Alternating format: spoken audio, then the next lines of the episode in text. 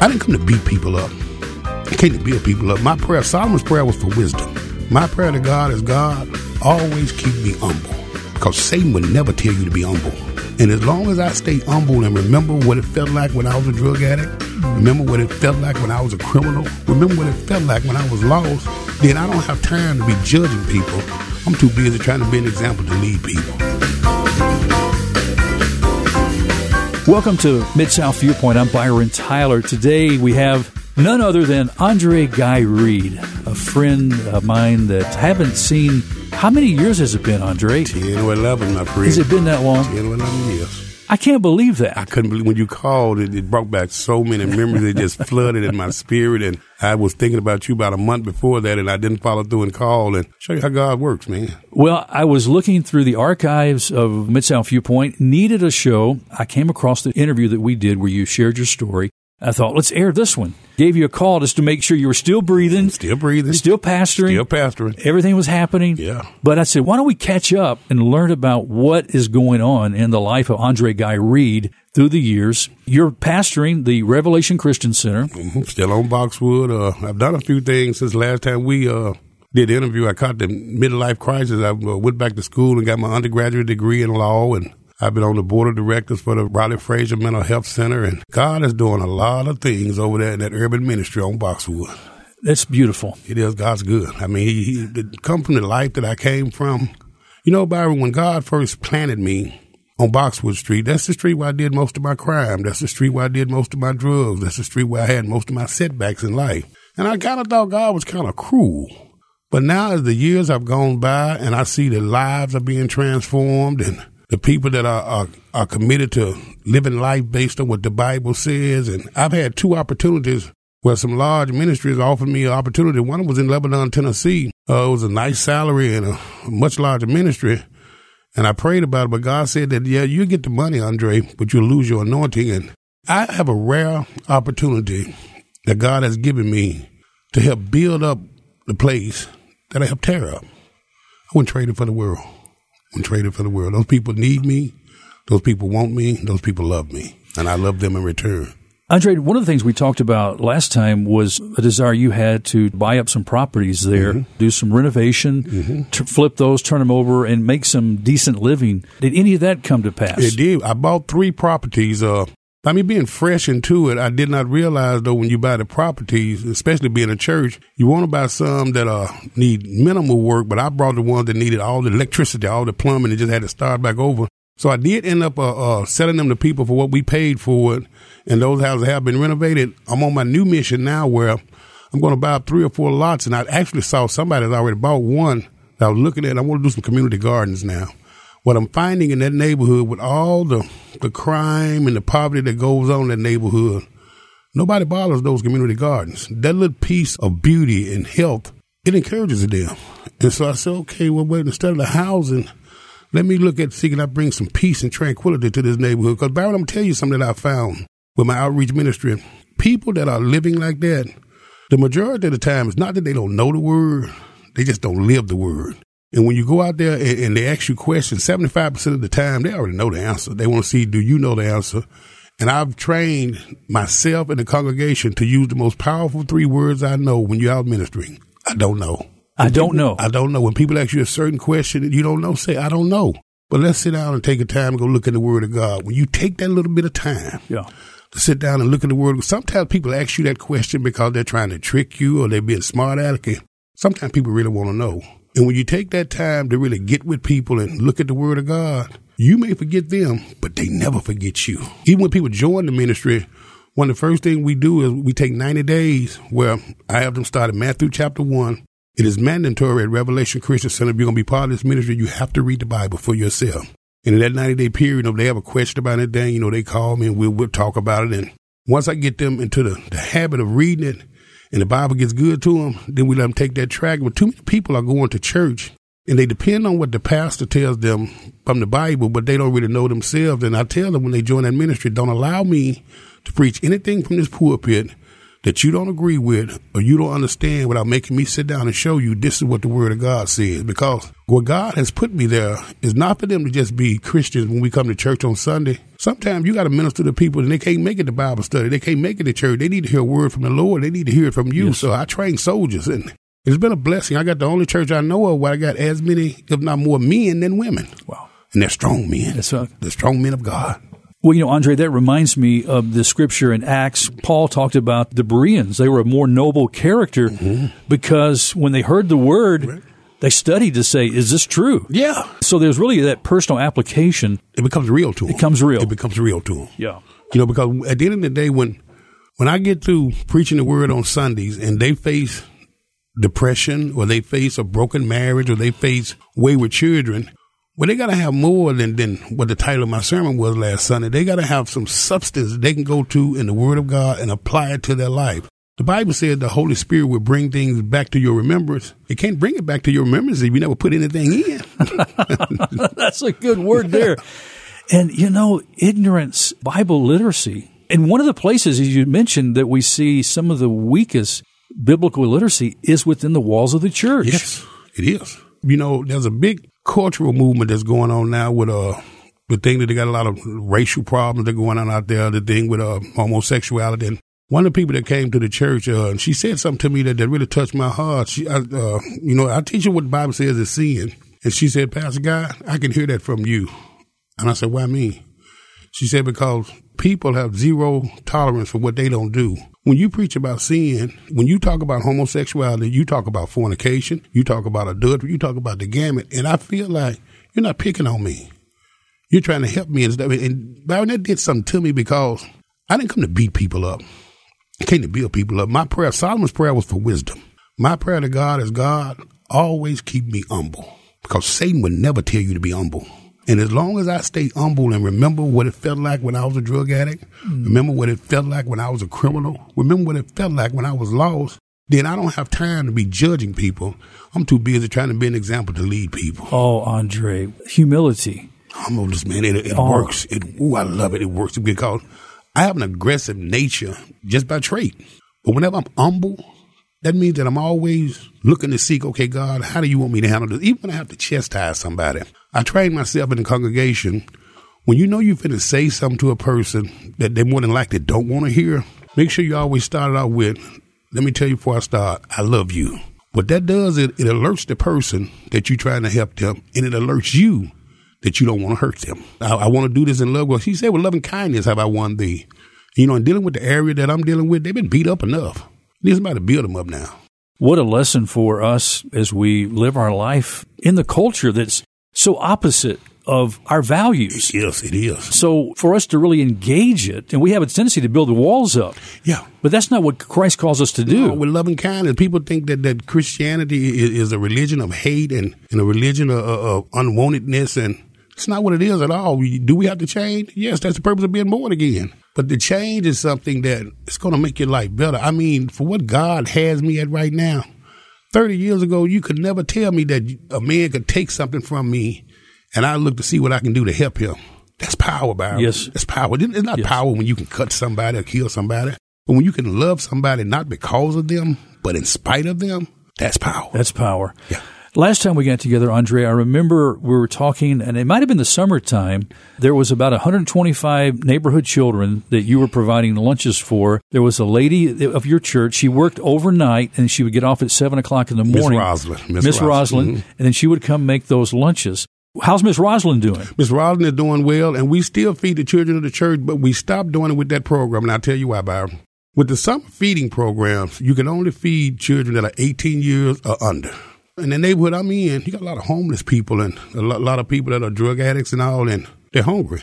Once the, you get run out of people at 18 years older, uh, you have to throw the food away. You cannot give it to somebody who's hungry. You have to throw it away. And I couldn't be in that neighborhood and look at a hungry person, let them watch me throw that food in the garbage can. So I said, you know, God is a provider. So instead of us getting it from, from the school system or from the county, we did it with our own funds. So we still feed them. Matter of fact, we have in, in the church what we call Joseph Storehouse. If you come to that church and you're hungry, before we tell you sit down and listen to a prayer, listen to a sermon, we take you inside the conference room and we feed you. Once we feed you, we give you a week's worth of grocery to take back with you. And then once you leave there, if you have a problem with clothing, we have our own clothing closet back there. I want to see this church to be a one-stop shop where 24 hours a day, seven days a week, somebody's going to be on base the way they're going to help the hospital never closes. Why is the church? oh my goodness! How about your family? Oh, my family's doing well. Oh my God! Uh, uh, I got one, two, three, four, six grandchildren now. Uh, my oldest daughter's married. My youngest daughter, she hasn't given me a grandbaby or a husband yet. uh, my son is engaged to be married, and he has three children, and they're doing well. My wife, Lisa, we're going to celebrate 26 years of marriage this Friday. I mean, life is just so good. I mean, I have nothing to complain about. God has done more for me than I deserve and I ever expected out of life. If he does nothing else for me, the world can know I have lived a very good life. You know, it's funny. I had a, uh, a politician and we were talking and I brought up my past and, and they looked at me real strange and we got through doing my radio show and she asked me and said, uh, Pastor Guy, you wouldn't lie a little bit, would you? I looked at her, what do you mean, man? You know, I think you kind of embellished your past man, why would I want to make up that, that I'm a drug addict or I was a criminal? That doesn't make sense. She said, the reason I asked, I cannot see you being that man. I'm sitting around you and what I feel from you. I cannot see you being, and that just showed me how far, because sometimes, Byron, I have to remind myself that I lived that life. You know, I've been pastoring now 21 years, and so I was really, truly, really rock solid saved about four years before that. But the days of my crime and drug addiction and all that, I am Andre Guy Reed, and I had to remind myself that that was Andre Guy Reed. So that goes to show you God will make the rest of your life the best of your life. Yeah. Used a word a moment ago, Andre, transformation. Mm-hmm. What's this transformation we're talking about? Intimacy. You have to get an intimate relationship with God where He abides in you and you abide in Him. I'm not doing this because the Bible says I have to. I'm doing it because I want to. You know, when we hear the fear of the Lord, it's not talking about fear like you're afraid of the boogeyman. It's a fear because I have a deep spiritual respect for God to the point that I want to please you, God. You know, uh, about 10 years ago, the church finally got financially solvent to where I could get a salary. And all these years, I never got a salary. I remember when I first started, I started with zero members, zero building, zero money. And a lot of times, me and my wife had to pawn our wedding rings to keep the bills going. Well, about 10 years ago, they got financially solvent and they said, well, Pastor, it's time for you to receive a salary. And I appreciate the gesture. But when I thought about it, Byron, I prayed, I said, you know, I've been riding all this time off faith. Let me keep on riding with that. You know, whatever love offering they want to give, that's fine and dandy. But I want to do this because this is not my job. This is my life. Mm. You know, for the man that I was, for God to see anything in me where he can use me to help build his kingdom, how can I charge for that? How do we get to that place? Read the word and then try him keep in mind, Byron, I came from the background. I denounced Christianity even though I was raised in the church by my mom and my dad. And but when I got old enough, 16, 17, on my own, make my own decision, I I denounced that. And I was a Muslim for a while. And then I did the Buddhism for a while. And then I did the atheism for a while. And every morning I woke up, it was a ritual for me. You know, I, I told God, oh, I hate you and do something and cursed him out. You're not real anyway. So I read the Bible, two things, to make a fool out of the, uh, the preachers that was coming to the prison and and prove there was no God. I accomplished number one. I found out a lot of those preachers didn't hadn't even read the Bible. But in the process of reading for myself, I found out the word of God wasn't a problem. People were teaching it to me wrong. So what I do now is I push people, read the Bible for yourself, then try him on it. If God tells you, if you do this, I'm going to do that, try him on it. God, in your words, you said this. I can assure you, you're not going to outgive God and you're not going to outlove God. It's impossible. I tried it. And when you do that, what happens is it creates a relationship with, you know, early on in the ministry, I did like Moses. I got so frustrated dealing with church people because they were doing stuff and just as long as things are going good, you know, they on the bandwagon. When, when you hit a rocky road, they mumbling and grumbling. And I found this out when I had a Dodge Intrepid. We was on 4th Street and I said, you know what? I'm sick of this. And I did a donut on the yard and, and drove off in the street. I told my wife, I quit. I'm not passing no more. I'm not doing nothing. I'm just going to go to church. That's it. And I got home, Byron, and I sat in my backyard and I realized when you have an intimate relationship with God, you can't go back. If I quit pastoring right now, ain't got nowhere to go. I can't just go live a normal life because I know what He's assigned me to do. And so that day when I realized that I didn't have anywhere to go, I dug deep in my spirit and I looked up to the sky and I said, God, If you try to leave me, I'll stalk you to the ends of the earth. And I felt God smile at me. and he said, That's how I want you to love me, Andre. And Oh. so he become a part of me to where if I can't have God, I don't want life. Well, that reminds me of Jacob. He wouldn't let go until you bless me. yeah, I mean, I got to have him. I mean, I have no life without God. Why do we give up so easy? Uh, Lack of fear of the Lord and fear uh, of society. Could it be we think we could do it better, or maybe we can do it for the easy things, but the tough things will depend on God for? When you get in trouble, you'll go to him. People have a hard time trusting in what they can't see or, or smell or touch or here. With God, you're basically saying, I'm trusting my life presently and eternally to an entity that I can't see, can't really hear him, I can't smell him, can't touch him. I'm going to trust him. And when that emergency situation comes up, that thing called faith, which is for me, forsaking all, I trust him. Yes. That thing called faith gets put to a test. And you really find out, do you really, really, really believe in this God? God, without, without faith, it's impossible to please God. Well, when the faith trials come, God doesn't do social promotion. When in school, if you're 19 years old and you're in the seventh grade, they just go ahead and graduate you. God will let you fail every test that you want to keep failing. You can be 19 in, in, in the second grade. Yeah. He's going to keep giving you that test till you pass it. Prime example, you know, Israel failed at Kadesh. They didn't pass the test. Exactly. So they had to start again at Kadesh. do it again. Yeah. And do it again. Yeah. And do it again. and, and and but when you finally get it, when you finally get to that point to where he passes a few tests, because I'm tell you, God's funny God. When you first start in the faith, he shows up quick, fast, and in a hurry to show you, yeah, I'm true to my word. I cannot lie. But as your faith increases, your evidence decreases. And what happens is if I get into a situation where it looks like we're headed to a financial storm or it looks like we're headed to a, a emotional storm, whatever storm we're facing, God doesn't come as quick as he did when I first started because God feels like I've already taken you through that before, Andre. Yeah. So you know I can overcome this. Where is your faith? But you know, there were those when Jesus was on earth in his earthly ministry that actually saw the miracles. They saw Yeah. him perform these things, mm-hmm. and yet they still They still had a lack of faith. they refused to believe. you think you make me think about And, they, the and they turned away from him. Yeah, when they was on the boat and, and they was in the storm, you on the boat with Jesus. And they oh man, wake him up, we finna die. You on the boat with Jesus. if you die, he die. You on the boat with Jesus. And and so we, we gotta do it and we don't see those things in the flesh. But if you look in your spirit, we got evidence all around us every day. So, what's the day to day like for you now in the ministry? I do my podcast on Monday, Wednesday, and Friday. Then uh, we have a, a weekly talk show that we do uh, Monday through Friday from two to three, where I forget about the black man, I forget about the white man, I deal with the human. In the area I'm in right now, especially with the media, they're pushing race, race, race, race, race. And by me coming from a Muslim background, you know, that's one of the things that, that, that I joined Islam for was because I wanted to hate the white man and think that the white man was the reason why I was in prison and the white man was the reason why I didn't have anything. The white man wasn't the reason I didn't have was in prison, Byron. I was in prison because I was a robber. You know, when I let people alone, people stuff alone, the police left me alone.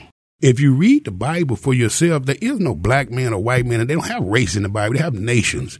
So by me being in that area I'm I have to dispel that notion. I have to unteach them and then teach them it's not based on what you look like. It's based on what you live like. Thank God, uh, you you like I say, you got to come see it And that urban ministry. We have white members, we have black members. Uh, I have a Hispanic crew. We haven't seen them in a while, but uh, I'm looking for them to come back. I'm looking to pastor church is going to look like heaven. But some of everything that's on the planet is in there, and we deal with each other not based on what we look like. Yeah. We're, we're believers. You know, there, there's this term floating around now critical race theory. dangerous. It is so dangerous. I was so glad to see you had a picture of Carol Swain on the wall. Her and Candace Owens and Brandon Tatum and a few people that are, are doing things to wake up. You know, Byron, I was born in 61. So I actually lived where we had black and white on the water fountains. Right there where my church is at. If you go to Chelsea and Boxwood, it's Bertha's Beauty Shop now. That used to be Sandy's Carry Out. We also called it the Burger Box. We had to go to the side and drink out the water fountain. We had to order our food from the side. You couldn't go to the front. The Hollywood Theater was there then. We had to go to the top of the theater. So I lived in that era. What these people are trying to teach now is, first of all, nothing to do with bringing about equality to people. People need to wake up and listen when they're saying equity. They're making a play on words. Equity means that instead of us living like Dr. King said, not be judged by the color of my skin, but the content of my character, they want to do it in reverse. Forget the content of my character. You're going to deal with me based on the color of my skin. And so basically what they've done is they're starting a, a war against heterosexual white males. And they want to teach this to these children are not born racist. Somebody has to teach them that. And what they want to do is put them into our school system and desensitize them to sexual norms and, and indoctrinate them to the hatred of white people where they want you to apologize for being white. Me and you, we've been knowing you a lot of years. The conversation about, okay, Byron, I got to deal with you because you're white uh, in this way, or you got to deal with me because you're black in this way, that never come up between me and you. That's never been an issue. No. No, we do. I like Byron because I like Byron. Yeah. But Byron like Andre because you like Andre. And so critical race theory. That's because the Jesus in me is loving the Jesus inside it's you. similar that Jesus said, "This is my mother, my brother, and my sister. We come from different mothers, but the same father." That's right. You know, and, and so critical race theory is a, a way to destroy this country, destroy the family, and destroy the church. What can we do about it? Pray and live it. Too many Christians are giving lip service and not enough life service. The Bible says, "Not I, let those that are redeemed of the Lord say so." A lot of times Christians are not speaking up. They don't want to cause any harm. They don't want to cause any trouble. But the truth of the matter is, the truth causes trouble. When you stand on the gospel of God and you say that, my oldest grandchild, uh, she's dealing with a homosexual spirit. She went off to a liberal school and she was engaged to be married to a young man who was in the military. And when she came back, she told him, no, I'm not doing it anymore. I'm lesbian now. And that hurt me. That hurt me hard. I love my grandchild. She's my oldest granddaughter. I don't have but two granddaughters, actually. But like I told her, I cannot embrace your lifestyle. Just like I would not embrace a friend of mine who was uh, committing adultery on his wife. We wouldn't be hanging together. I'm going to love him. I witness to him, but as far as fellowship with him, can't do that because I, I don't, that's not my belief. And too many Christians are trying to indoctrinate societal ideals with the church. And that's not right. I mean, you, you, you've got homosexuals that, that, that are pastoring the church now with the, the first gentleman or the woman pastor got the first uh, lady and God's not happy with that. And people are afraid to speak up or, or speak out and, and politics has invaded it to a point to where, you know, when people ask me, say, well, uh, uh, uh, are you a Trumpster or are you conservative? I said, I'm a Christian. I said, "They're politicians. I don't trust politicians. I'm not Democrat, Republican. I'm a Christian. If it lines up with the word of God, I'm with it. If it doesn't, I'm not. And not enough people are speaking up and standing up, and we don't watch it. Hitler wrote something. He said, if I can win the children of a nation, I've won that nation. They're coming after our children. And if we don't stand up now, they're going to implode upon us a generation of children that are being bred with hatred and a non-love of God. And that's a dangerous place to be. Yes. And it it really starts in the home, as you say. Always. Always starts in the home. If the home can be stable, if the home can be committed on God's word and love, the love of Christ, Right. we could see a generation turn. The home is the first church. You know, they, there's a term they use, the first lady. My wife Lisa, when people say you the first lady, she'll tell them, no, I'm Andre's first lady. You don't see first lady anywhere in the Bible. And I explain to the women of the church, every woman that's in this church that's married, you are first lady. You're your husband's first la- uh, lady. If I teach something from this pulpit that's different than what your husband is teaching you, you do what he says. Now, if he's got it wrong, don't pray about him. You pray for him. But that home is the first church. When you get here, I preach something. It should be a confirmation of your husband from what he's read in the Bible. Right. If, if he hasn't, help him meet it the way he reads his Bible and talks to God. But the family is the first church. If we don't get that structure back in place, the buildings that we go to on Sunday, we just going through the motion. It doesn't matter, does it? doesn't matter. Doesn't matter at all. Your ministry is still located in North Memphis. 1561 Boxwood. Right then on the, it used to be a dope track. It hadn't been a dope track now in, oh God, nine, ten years. God has transformed it to where we have so much respect in that neighborhood. Did I ever tell you about the time when they broke in the church? Yeah, when I first got there, they, uh, they broke in, they stole my guitar and my piano. And I was upset because, you know, you can't rob a robber.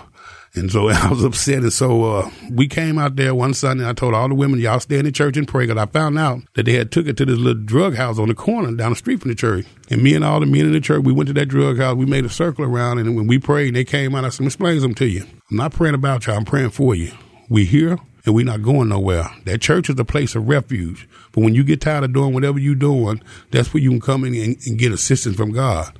Leave that church alone. Byron, to this day, I do not know how they broke back in that church and brought that piano and guitar back. but they did, and, and since then we we have a burglar alarm, but we don't really need it. I mean, the, that church knows we love them. Yeah. The love of Christ will cross racial lines, it'll cross denominational lines, it'll cross educational lines, it'll cross economic lines, and it'll hit you right there in your heart. Yes. To where even if they're not practicing it, they know it's something that they need. Amen. That's why I love being there. Amen. Andre, if somebody wanted to connect with you to find out more about the ministry of the Revelation Christian Center or just to keep up with your ministry, They can go to my webpage at andreguy.com or they can email me at andreguy1 at bellsouth.net. Uh, my cell number is 901 315 6018. That's 901 315 6018. Just come by that 1561 Boxwood and see in person. You would be shocked to see in person what God is doing in that little urban ministry. We call it the best unkept secret in the city of Memphis. best unkept secret. Best unkept secret because it's there, but, but people know they drive by, they wouldn't realize. Wait a minute, they got that in there. The best unkept secret in the city of I Memphis. love it. God bless you, my friend. Man, bless you. I love you, man. I love you back. And, and it's so neat because we haven't been together. You said ten years, but it's like we haven't ever. It's like nothing changed. When you came in, I'm asking about about your son and the family, and, and we've always had that connection, even with Todd and, and Bott Radio. And you know, last time I did that interview on Bott Radio, I got calls from people over the world. You know, that actually got word of that interview, and it did something for my ministry. It, it did something for my encouragement because sometimes this pastoral walk gets to be lonely, especially if you're standing on the gospel. People will pull you into the crowd if you doing the gospel and then putting some society into it as well. But when you follow the crowd, I found that you usually get lost in it. When you just really just truly stand on the gospel, sometimes it get to be lonely. But if I'm gonna have a lonely walk and I'm walking for Jesus, lonely I shall be. Lonely I shall be. Hey, brother, we're going to have to do this on a regular basis, Always open, man. Always and I'm going to come see you. Man, oh, without a doubt, you, Yeah. you got to see the work that's been. It's going to blow your mind. It's gonna, and all the men of the church, we did the work ourselves. We come together on the fourth Saturday of every month. Anybody out there on the fourth Saturday, if you want to come do something for the church, come by there and come work with us and stuff. We do all the work ourselves, and, and man, we have really built a Taj Mahal in the middle of the ghetto. Oh, I love it. Like they said, is there anything good in Nazareth? Is there anything good in North Memphis? It's oh. Revelation Christian Center. it's there. Well, friends, that's all the time we have on this edition of Mid South Viewpoint. Thanks for stopping by. I'm Thank you, Byron. man. Thank you, brother. I love you always. Love you. Friends, we're going to say goodbye. We'll talk to you next time. Bye bye.